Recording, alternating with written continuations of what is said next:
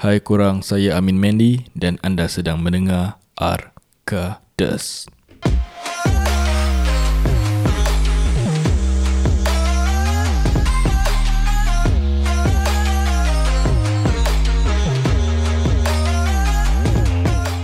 Selamat kembali lagi ke Arkadas.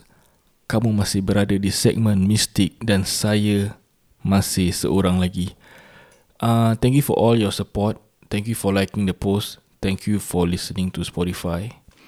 And also don't forget to follow my social media, Amin Mandy, uh, di Instagram, uh, Facebook dan juga TikTok pun ada. TikTok aku tak banyak post lah. Aku just wanna make some friends. Uh, so pada kali ni aku ada satu cerita mengenai almari yang mistik.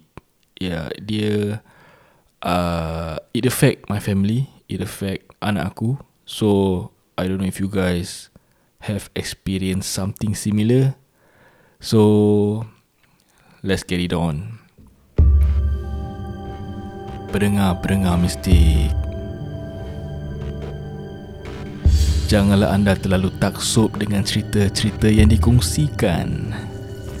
Anggapkanlah ini hanya satu hiburan semata-mata. Jikalau anda sudah sedia, saya ingin menjemput korang ke dunia mistik.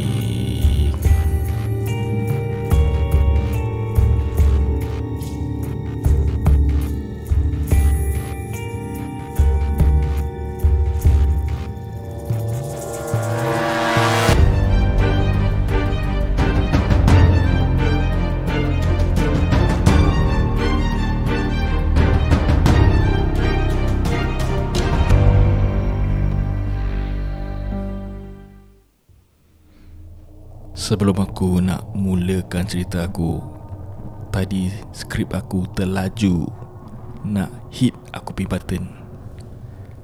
Maafkanlah saya. Cerita ini berlaku 4 tahun yang lalu. Apabila saya berpindah di rumah baru saya Rumah BTO yang saya apply selama 5 tahun menunggu Setelah membeli segala perabot-perabot yang saya perlu untuk rumah ni Ada seseorang yang datang ke rumah saya dan bertanya Eh Amin uh, Rumah cik masih ada satu almari ni dah tak pakai. Uh, Kalau Amin nak Amin boleh ambil Pasal masih baru lagi almari tu. Almari yang dikata oleh makcik saya ni uh, Is a medium almari. Masih baru lagi Nampak masih kuat lagi. Bukan macam kayu-kayu yang lembik Macam tak kuat tau. Dia macam Is a heavy load punya almari. Pasal apa? Almari tu saya tidak dismantle. What did I did is Aku sewa tribe car Punya van. So aku sewa tribe car van. Aku drive ke rumah dia. Aku angkat sendiri almari tu naik troli Berpeluh-peluh eh Seorang diri. Aku masukkan van tu Dan aku pun Unload bawa blok baru aku tu. Aku bawa naik ke Bilik aku Nampak tak berapa penat Berapa banyak energi yang aku dah pakai Untuk angkat almari ni? Padahal Aku can just beli satu almari murah Dekat kedai Cina yang plastik tu. 20-40 dolar just letak dalam bilik aku. Tetapi aku tak tahu kenapa aku nak sangat almari ni. Maybe Mungkin aku nak cuba tribe car van. Mungkin aku just nak gunakan almari tu je. Aku tak tahu kenapa.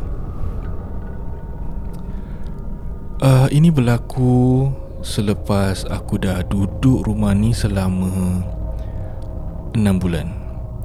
Bila tetamu datang Tetamu tengok rumah baru aku Tengok renovation aku Baru dia bertanya Jikalau aku nak Almari yang dia ada spare kat rumah tu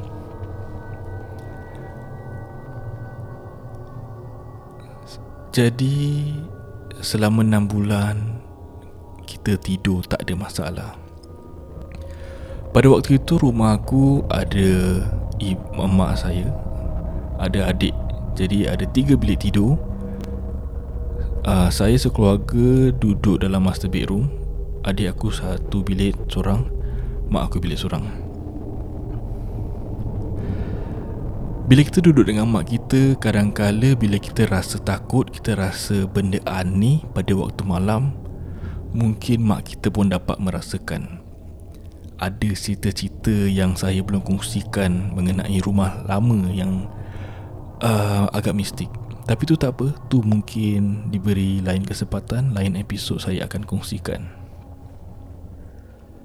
Malam pertama tidur di bilik saya seperti biasa. Tetapi apa yang barunya ada almari mm, baru yang saya baru masukkan ke bilik saya. Pada waktu 12 malam anak saya terjaga dari tidur dan menangis dan meraung. Kemudian isteri saya kejut saya dan Beritahu saya kenapa mengenai anak saya yang sedang menangis ni dengan tiba-tiba.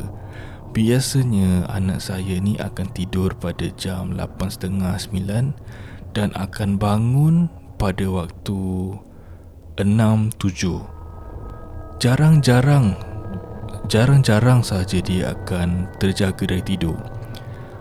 Masa-masa yang dia akan terjaga dari tidur adalah masa-masa bila kita berjalan jalan di tempat yang banyak I mean di tempat yang gelap tempat lama tempat yang banyak pokok something like that uh, kemungkinan malam tu anak aku akan terjaga. Jadi kita akan seperti biasa on surah-surah yang mana kita mampu kita akan tepuk-tepuk dia tidur balik. Malam pertama dia menangis menangis dan menangis dan meraung dan kita tanya kenapa? Kenapa? Uh, kita tak ada jawapannya pasal masih bayi bayi lagi kan?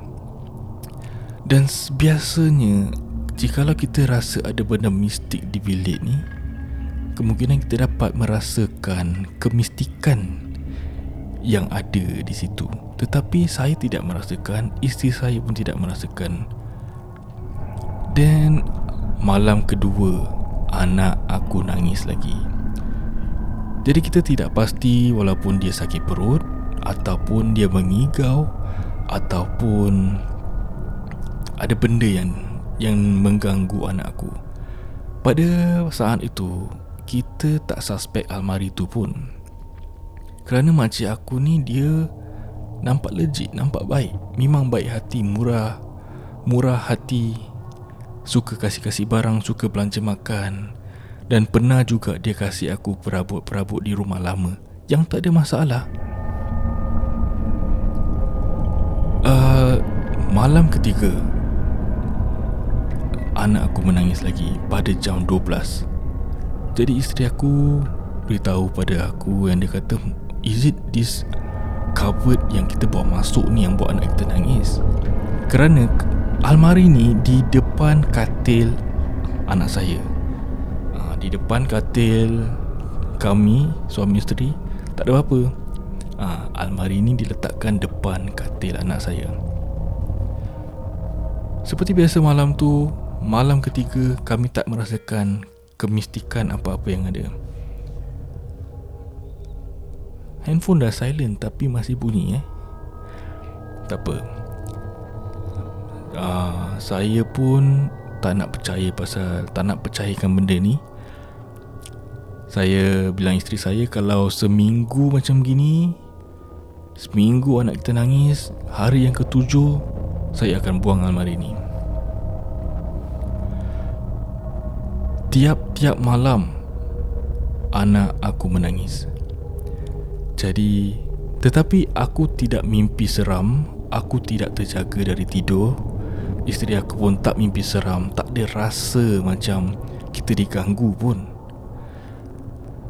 Dan Aku juga bertanya kepada ibuku yang, men, yang tinggal serumah dengan aku. Uh, Ibu rasa apa-apa tak? Pasal Kaisara malam lagi nangis. Pukul 12 dia nangis Pukul 12 dia nangis. Uh, Amin on surah lah Kat dalam bilik tidur. So aku pun buat sedemikian Malam ke-6 anak aku masih nangis Dan kita dah prepare tau. Malam ke-6 ni Kita tak tidur Kita akan on surah Kita akan tunggu jam berapa anak aku tidur Kita akan tengok kenapa dia terbangun Macam mana dia terbangun. Dan uh, Seperti biasa Tak ada benda yang aneh. Jam 12 lebih Dia just goyang-goyang sikit macam panas gitu. Dan dia nangis. Dia nangis dia tak nak buka mata Dia tutup mata je. Tiap-tiap malam dia nangis Tak nak buka mata. Tetapi dia tutup mata. Dan Dia akan tidur balik Selama mungkin 45 minit 40 minit ah, Dalam pukul 1 gitu Dia akan tidur balik. Dan kemudian Tiap-tiap malam ni Dia tak ada terjaga lagi. Pada waktu itu je Dia akan Terjaga Dan menangis. Malam ke-7 this is it. Uh, Aku bilang isteri aku Okay this is it. Kalau malam ni dia nangis Besok I buang ni almari lah. Tak kisahlah almari ni baru ke Almari makcik ke. Kalau makcik tu tanya Kita cakap almari pecah je lah. Next year mungkin The earliest she come is next year. So Malam ketujuh Sama juga anakku nangis. Tutup mata Meraung-raung. Bila kita tunjuk macam daerah mana apa semua dia tak nak buka mata nangis saja. So malam ketujuh menangis. Esok paginya the first thing I do is aku mandi semua aku buka almari aku tengok semua apa benda kat dalam ni eh tak ada apa-apa. Aku clear baju-baju semua aku terus angkat troli aku buang. Ibu aku pun bertanya lah kenapa ah, nak buang almari ni? Masih baik lagi Aku just beritahu uh, sejujurnya. Aku cakap Entahlah bu almari ni tak dalam rumah ni. Malam Kasyara nangis je. Tak tahu kenapa kita pun tak rasa apa-apa. Kemudian uh, Aku pun buang lah almari tu. Aku rasa macam uh, Buang masa buang penat aku. Pasal apa? Aku dah sewa tribe car. Aku dah angkat perpeluh-peluh almari tu naik turun. Tapi aku tak fikir penat lah. Aku fikir keselamatan anak aku Aku pernah ceritakan cerita ni dengan member-member aku lah yang datang rumah aku ni. Ataupun bila kita cerita-cerita seram, cerita-cerita mistik Aku selit cerita ni. Jadi pada sesiapa yang dah dengar cerita ni uh, You know lah, ni kira punya full story Kemudian hari ke-8 Almari dah tak ada. Jadi dah waktu malam Kita pun tidur Anak aku pun dah tidur.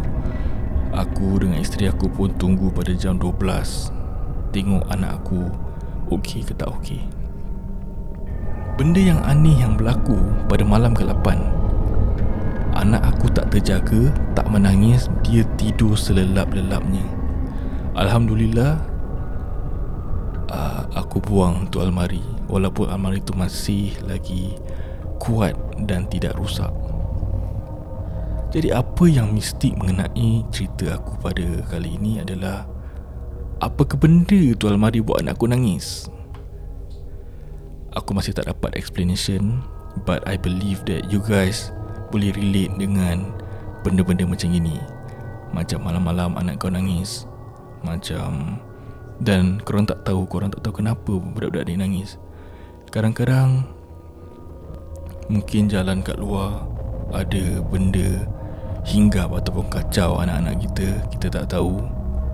Dan Aku masih keliru Masih tertanya-tanya Apa benda dalam almari Mistik ini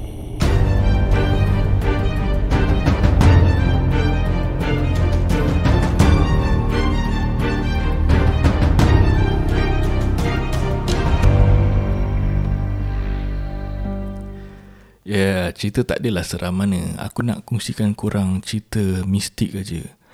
Uh, two dimensional cerita yang macam mana benda yang mungkin ada dalam almari tu mengganggu anak aku dan macam mana anak aku dapat merasakan kehadiran benda mistik itu. Tak tahu benda ataupun almari ke kayu tu yang ada ke orang spray barang ke kita tak tahu. Pasal aku dah check semua tak ada apa-apa semua nampak masih bersih. Tak ada pecah-pecah semua. Dan seperti mana yang aku pernah explain mistik ni bukan cerita hantu. Kita belum tahap cerita hantu lagi. Kalau ada mungkin aku kongsikan. Kalau tak ada aku kalau ada cerita mistik aku akan kongsikan. Tapi nampak gaya macam dah tak banyak ah. Aku aku rasa boleh sampai 100 je. Tapi kita tengok macam mana kalau ada pendengar-pendengar mistik yang nak kongsikan cerita-cerita mistik yang korang rasa cerita ni agak mistik yang korang tertanya-tanya ma- macam mana benda ni boleh berlaku. Ia boleh berlaku seperti macam berdimensi tau. Aku ada satu cerita ni mengenai tidur. Korang pernah kena empat tak tidur? Ni cerita ni agak seram lah. Aku nak aku nak ceritakan cerita ni pada episod 100. Pasal cerita ni memang epic and the most unforgettable moment yang aku pernah experience pada diri aku. Dan bila aku ceritakan orang, orang tak percaya. Tapi tak apa, aku akan kongsikan di episod 100. Um, terima kasih kerana mendengar Akadas slash Mystic.